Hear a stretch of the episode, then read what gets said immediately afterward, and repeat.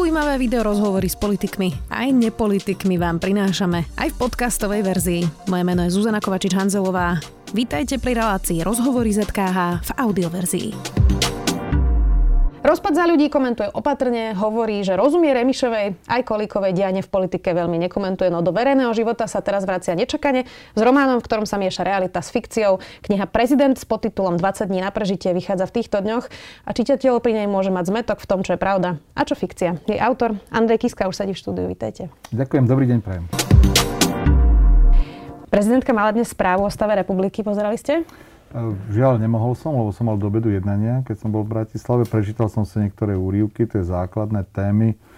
Večer si v kľude prečítam. Nebola teda veľmi ostrá ani pri tej vojne v polícii.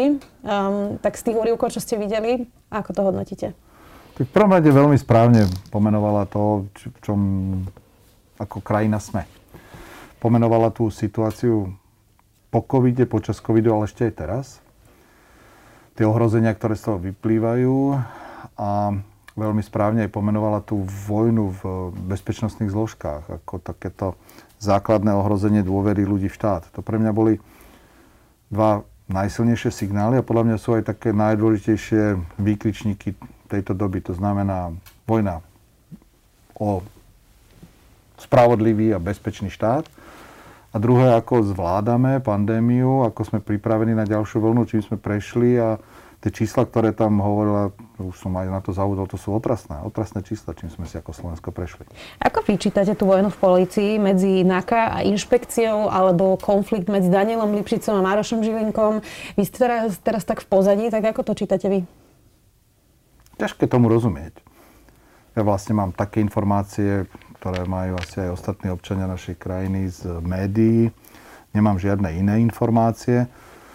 Ale z toho, čo som aj ja sám zažil a čo vlastne prežívam aj počas stáleho vyšetrovania tej mojej kauzy, tak vlastne tam je, tam sú také, ako keby, ten, ten jeden najťažší aspekt, ktorý je, je to, že počas tých desiatich, respektíve dvanástich rokoch vlády Smeru sa do polície, na prokuratúru dostali tisíce ľudí, tisíce, nazval by som ich akože smerákov.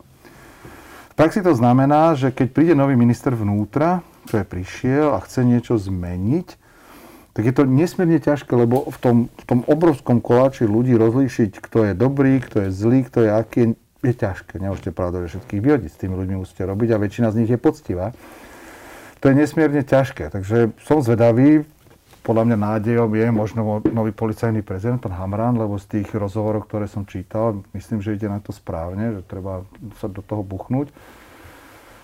Ale je to situácia náročná a myslím si, že aj my akože v úvodzovkách, a ja som teraz bežný občan, no sme trošku v tom stratení. Tak ste stále oficiálny prezident, tak úplne bežný nie ste, ale rozumiem. Vy ste povedali v jednom rozhovore, že to, čo vyšlo navonok, ako je naša krajina riadená skupinou oligarchov, vagabundov, ako sa určovalo, kto bude vinný a kto nevinný už predtým, než sa vedelo, čo za daným prípadom je, to, ako vplývali na chod štátu, je otrasné a musíme čím skôr a čím ráznejšie postupovať, aby k tej očiste došlo.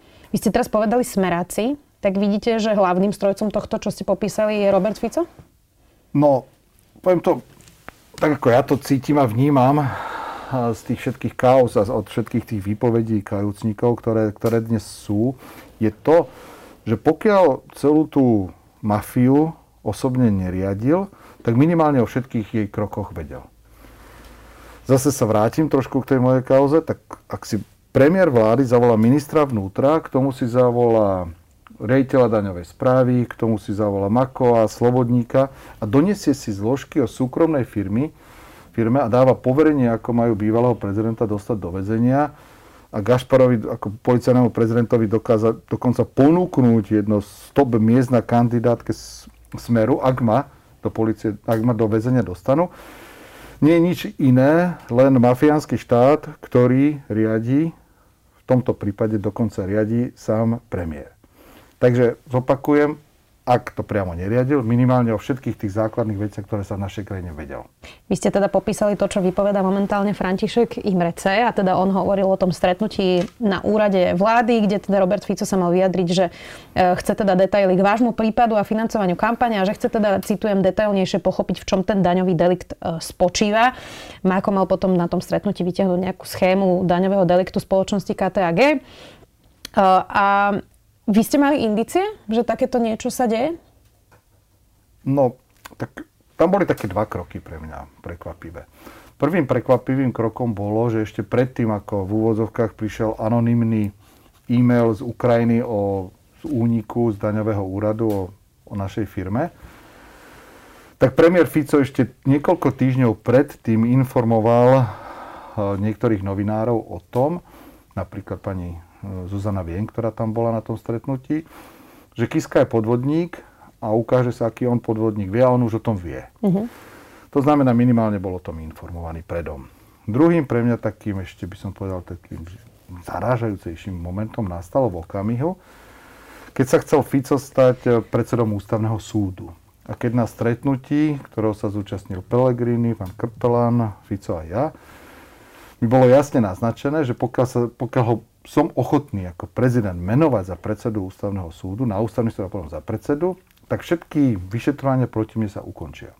Ako náhle som to oznámil, že sa to nikdy nestane, tak do dvoch týždňov, do dvoch týždňov bolo vznesené trestné obvinenie voči mojej osobe. Takže to boli také tie indície z toho môjho uhla pohľadu. Potom tie, ten zvyšok, ktorý vychádzal vonku, sa ukázal na výpovedi hlavne tých kajúcnikov. No a pravda, že to, čo som stále hovoril, že dvakrát vymenili vyšetrovateľa, ktorý nebol ochotný zniesť obvinenie, keď tam nedali toho svojho. A vrátim sa k začiatku našej diskusie. A tá, títo ľudia, napríklad ten prokurátor Švagérko a vyšetrovateľ Hrušovský, títo, nazval by som ich smeráci, sú tam stále, stále nás riešia a stále vypočúvajú firmy, kde chodím už ešte teraz prednášať, tak každý, kde idem prednášať, tak musí vypovedať na polícii, prečo som prednášal, čo bolo dôvodom, a tí majitelia veľkých firiem v Čechách sú zaskočení, že... že pán prezident, prečo nás vypo, vypočúvajú, keď my sme si vás zavolali na, na, na prednášku, je to, je to šokujúce. Ten e-mail z hodou okolností, teda vtedy pristal v mailovej schránke, mne ešte som pracovala v er té vé es, to bol teda nejaký Jegorov, Jegor, Jegor, Jegor také niečo.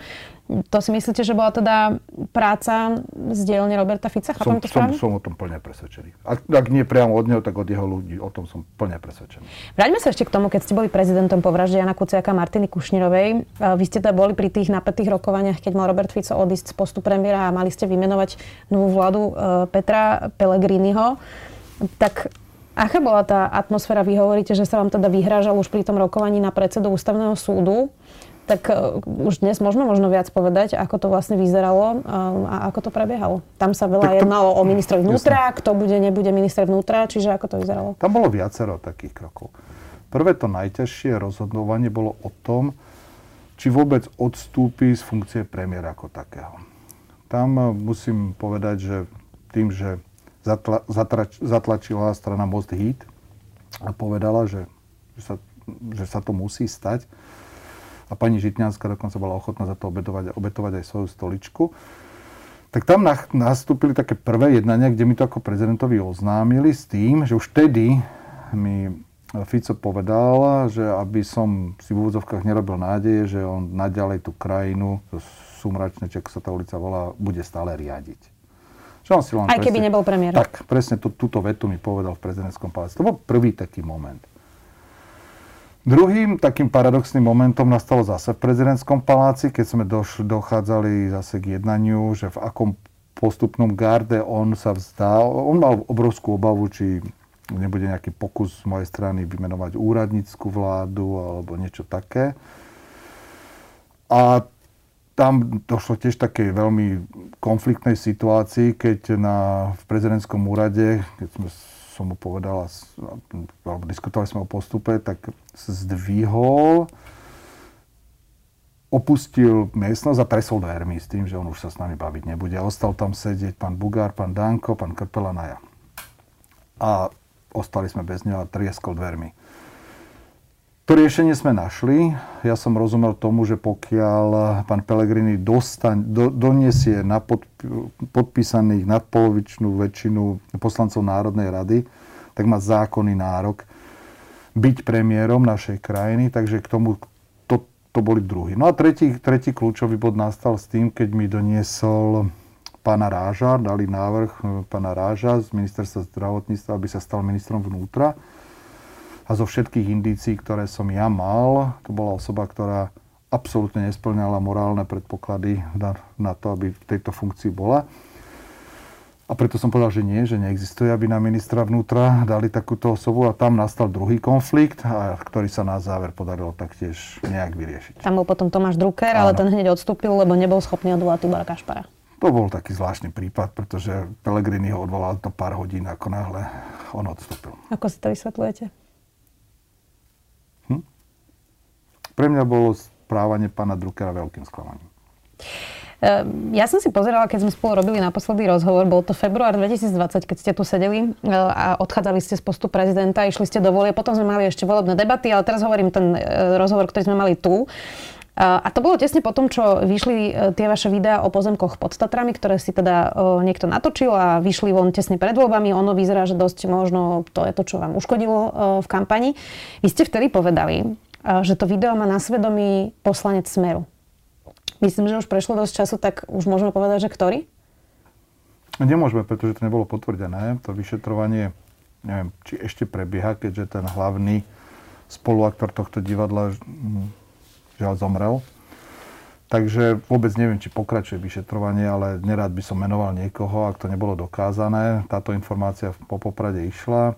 Išla informácia o tom, že obaja aktéri toho videa dostali za odmenu veľké pekné biele Mercedesy, ale vyšetrovanie nebolo ukončené, takže znáša tu obvinenie voči niekomu, ktorého meno som počul. Asi, by, boli to len asi, asi by to nebolo fér. Uh, poďme ešte k situácii Za ľudí a potom sa dostaneme aj ku vašej knihe. Je to koniec vašej strany, čo teraz sledujeme? Štyria poslanci na strane pani Remišovej, pani Koliková v Saske aj s ďalšími poslancami? Uvidíme. Neviem.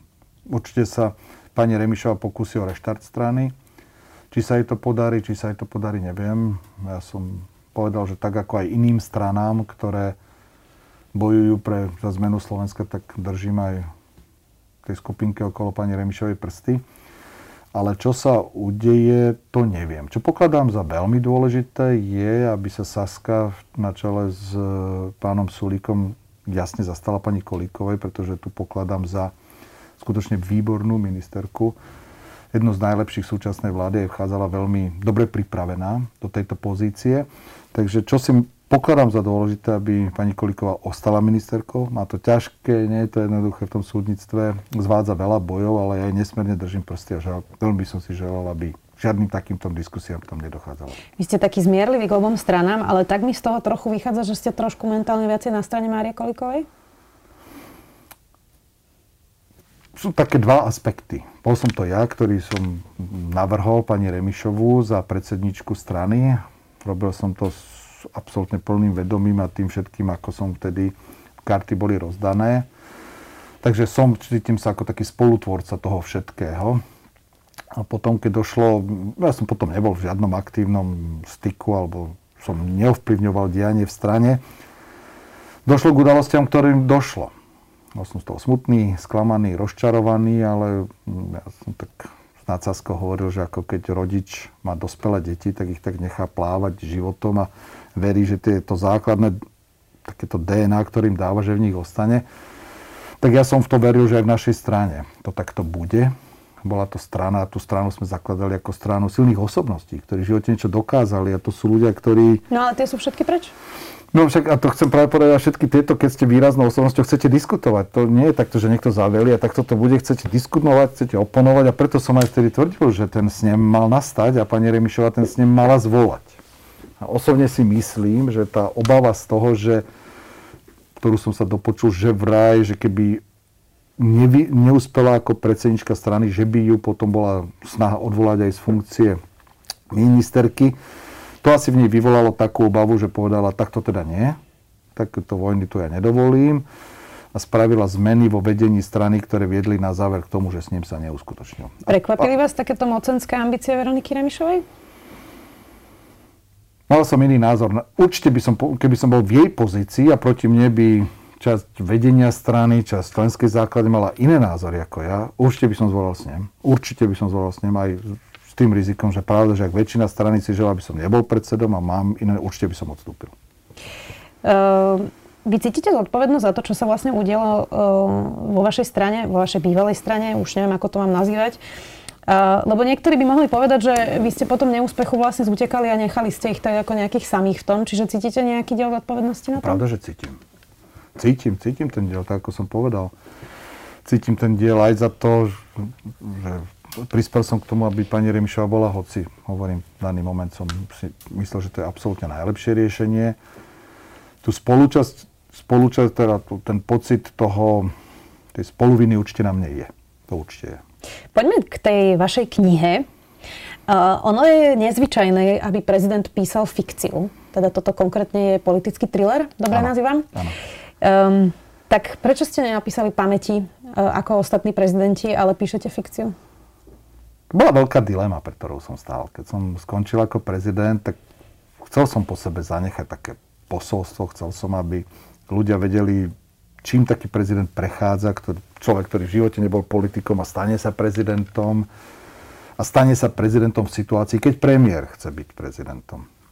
Takže chcel som, tak, chcel som povedať svoje, tlmočiť svoje názory. Keď som sa stal prezidentom, roz, rozbehla sa ukrajinsko-ruská kríza. Chcel som aj k tomu povedať svoje názory. No mal som vlastne dve možnosti. Buď teda pôjdem a budem písať, ako to bolo, čo z pohľadu toho, že mnohí politici sú stále aktívni politici a veľa udalostí, ktoré sa udiali, by som povedal, za tými zatvorenými dverami, z pohľadu slušnosti by som nepokladal za slušné ich vynášať vonku na verejnosť, napríklad aj s alkoholom. A preto som povedal, že ak chcem, a bez týchto takých všetkých tých pikošiek, podľa mňa by tá kniha bola nuda. Možno by to skutoč, skutočne skončilo, že by sa predávala za deväťdesiat centov niekde na záver v knihkupectvách.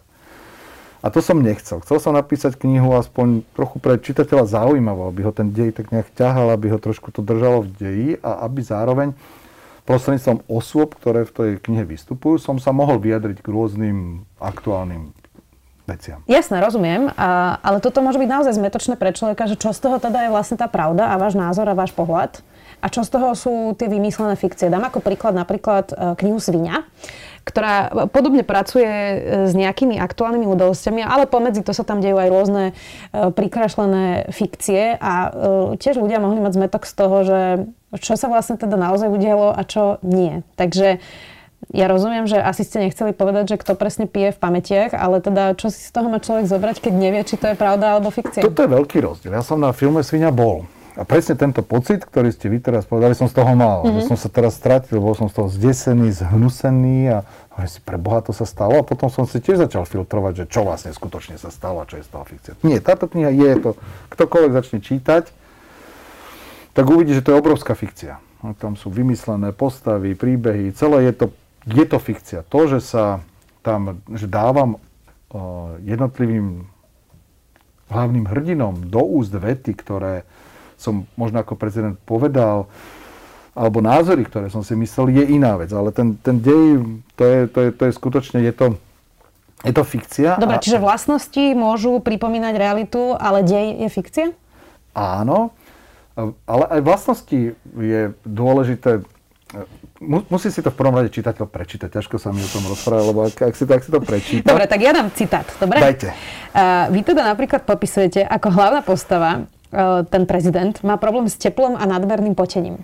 Zacitujem, spotené dlane, mokrý chrbát, prepotené košele či kvapky stekajúce z nosa mu vedeli z príjemných slávnostných chvíľ spraviť okamihy, na ktoré nerád spomínal, alebo sa za ne hanbil. Popisovali ste, že má teda pripravené vreckovky. Ja si pamätám, keď som chodila na vaše tlačovky do prezidentského paláca, tam bola vždy chladnička absolútna. Ja som tam vždy rozlávka. Teraz mám vreckovku, aj teraz sa trochu už potím, takže to máte priamo pre nás. Čiže rozumiem, že to ste písali o sebe. Áno, určite áno, dokonca aj to, ako som sa s tým teplom vysporiadával. Dnes mala pani prezidentka správu o stave republiky a pamätám si, že pre mňa to bolo napríklad dosť veľký problém, lebo tie správy trvali tridsať štyridsať minút, čo pri, a to je genetika, aj môj syn má také isté problémy, je to genetika, tento potiaci sa, potiaci sa, potiaci sa problém a je to nepríjemné, ťažuje vám to život a ja som sa práve preto v tej knihe snažil opísať, ako ten človek skutočne žije, ako sa pre, prezident balí. Hotel v New Yorku, na, ktorý, ktorý, na ktorom v knihe popisujem, to je skutočne hotel, v ktorom som prespával. Tá izba je tá, ktorá som prespával, reštaurácie, do ktorých som chodil. Je tam veľa tých reálnych vecí. Ale potom už, že prezident je v knihe vdovec, že má len jednu dcéru a že na, že Rusko skutočne zaútočilo na Ukrajinu, to už je všetko absolútna fikcia. Dobre, opäť citát. Premiér Varga sa k potlesku prinútil, to je z inaugurácie. Prezidenta nenávidel najviac, ale vedel, že kamery budú striehnúť na každý jeho pohyb, na každý záchvev na jeho tvári. Sľub sledoval s mierne ironickým úškrnom. Najradšej by bol vyskočil a celej krajine vykričal, že toto všetko je podvod, podvod spískaný proti nemu. Človeku, ktorý už dvadsať rokov nerobí nič, on sa prehrabuje v tomto Augiašovom chlieve a očisťuje túto krajinu. On by mal byť ten, kto dnes sklada ten sľub, on mal byť prezidentom. To mal byť jeho deň. To je paralela s Robertom Ficom úplne jasná. Nenávidel vás Robert Fico? To je otázka na neho. Môžem povedať, že potom, keď som bol zvolený za prezidenta, tak mal aj on určitú snahu o to, aby sa, snahy, aby sa vzťahy znormalizovali. Tiež pochopil, že bez prezidenta aj premiérovi sa bude ťažko fungovať, ale táto snaha, alebo to, tento zmierlivý stav vydržala veľmi krátku dobu a potom sa boj rozhorel, rozhorel naplno a dnes, dnes ma nenávidí sto percent. No, lebo viete, vy hovoríte teda, že premiér Varga nenávidel prezidenta vo vašej knihe, tak automaticky človeku napadne, že toto je asi teda o Robertovi Ficovi. Dá sa to takto, po, dá, dá sa to takto postaviť, ale potom zase je tá, to prelínanie toho, čo som zažil a prelínanie toho, čo je v tom ako fikcia, je, dáva tej knihe také nesmierne, podľa mňa, tak ako aj vy z toho cítite, také, že dáva také zauzlenie, tak dáva také príjemné zauzlenie, ale hovorím na rozdiel od toho, presne od toho filmu Svinia, je ten dej tak, tak odlišný od reality, tak celý urvatý, že, že som presvedčený, že to čitateľa zaujme. Čo by ste chceli, aby si ľudia z toho zobrali, keď si to prečítajú? Chcel som zanechať to svoje posolstvo, ako vidím úrad prezidenta, ako človeka, ktorý sa musí často postaviť, vedieť, že mu to vôbec nepriniesie popularitu, ale postaviť sa za veci, za ktoré sa oplatí zabojovať. Uh, vy ste odišli z politiky. Často vám niektorí, aj vaši spolupracovníci, nie verejne, ale tak ako v kuloároch, um, vytýkali, že vás politika až tak nebaví, že nemáte vášeň pre, pre politiku. Uh, a odišli ste. A teraz to vyzerá, že by ste sa tak jednou nohou vlastne týmto románom chceli vrátiť. Alebo to chápem zle? Nie, určite nie. Pravdu máte, že a oprávnene mi viacerí novinári vyčítali, že ja nie som ten homopolitikus, taký ten človek túžiaci pomoci a riadiť tú krajinu. Proste ja som nebol ten, ktorý s tým vstával a zaspával. A kto si prečítal moju prvú knihu, ktorú som napísal asi pred ôsmimi rokmi, tak tam je napísané, že ja politikom nechcem byť.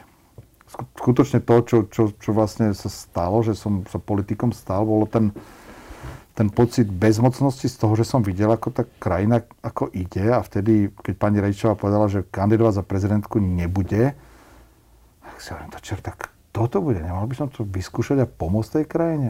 No, tak som si povedal, že do toho vojdem, päť rokov som bojoval, potom ešte rok v strane a teraz sa venujem anielovi naspäť. Neľutujete to, že ste šli do politiky? Tam, ja si Nie. pamätám tú vyhrotenú kampaň, kde ste boli scientológ, úžerník, potom ste mali teda problémy s ká té á gé. Neľutujete to? Nie, určite nie. Určite nie. Oblúkom späť k tejto koalícii, keďže ste mali byť súčasťou koalície, keby ste neodišli zo strany uh, Za ľudí. Rozumiete tej skepse alebo tomu sklamaniu momentálnemu uh, voliča? Rozumiete, že možno toto nie je úplne to, čo si možno napríklad aj voliči Za ľudí predstavovali v koalícii? Tá skepsa a sklamanie je určite veľké. To, čo sa dialo od volie, bol jeden veľmi zlý scenár. Na jednej strane bol COVID. Áno, tá situácia možno od štyridsiateho piateho bola jedna z najťažších v našej krajine, aká mohla byť. To je pravda. Tento, tento problém nastal. Ale tak, to, ako sme tú pandémiu zvládali, aké tu boli emócie, ako sa to celé manažovalo, bolo veľmi, veľmi zlé. Teraz tá situácia sa našťastie ukludnila. Myslím si, že premiér teraz je takým symbolom kľudu, pokoja. To je presne to, čo v danej, v danej, politi- v danej situácii, keďže valí sa na nás ďalšia vlna, to je presne to, čo potrebujeme. Potrebujeme kľud, pokoj. Dnes prezidentkyne slova. To, sú, to je presne to, aké signály potrebujeme, lebo sme sa ako krajina tak rozčasli na tie dva tábory. Jedný zaočkovaný, druhý nezaočkovaný a medzi sebou vedú až priam nenávisné vojny. To je veľmi zlé a k tomu ešte sa nám valí na nás t- tento problém sa justíciou, takže sme v takom, že sme v ťažkom, ako v nie dobrej situácii ako krajina a práve vtedy treba kľud, pokoj a situáciu ukludňovať ako takú. Ja len teda pre istotu zo záujmu, vy ste zaočkovaní? Pravda, že ja som sa snažil zaočkovať čím skôr AstraZeneca.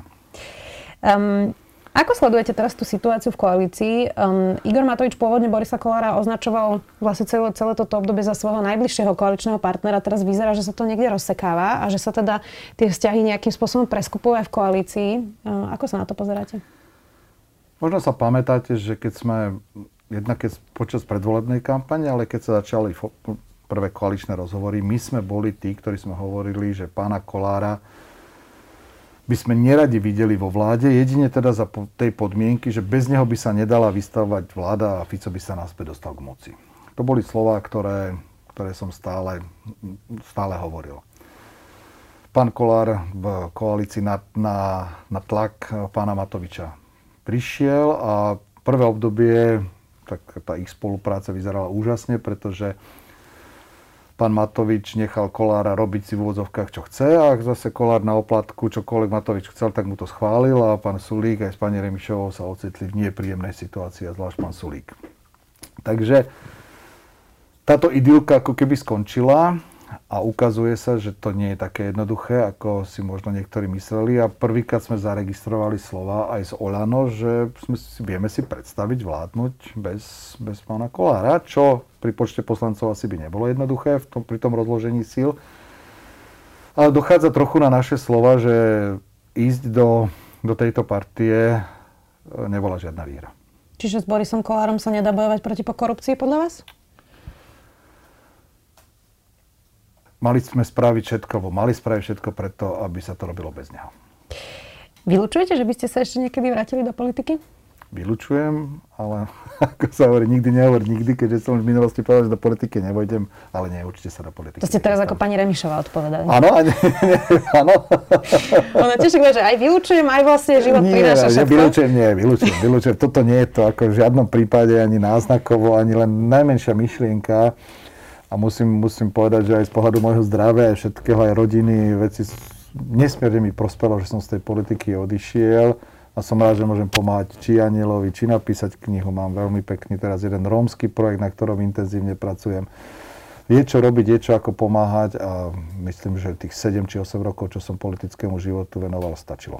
Tak som sa chcela spýtať poslednú otázku, že čo teraz robíte, ale vy už ste na to odpovedali. Ďakujem veľmi pekne, že ste prišli do štúdia Sme video.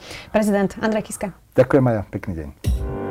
Počúvali ste podcastovú verziu relácie Rozhovory zet ká há. Už tradične nás nájdete na streamovacích službách, vo vašich domácich asistentoch, na Sme bodka es ká, v sekcii Sme video a samozrejme aj na našom YouTubeovom kanáli Denníka Sme. Ďakujeme.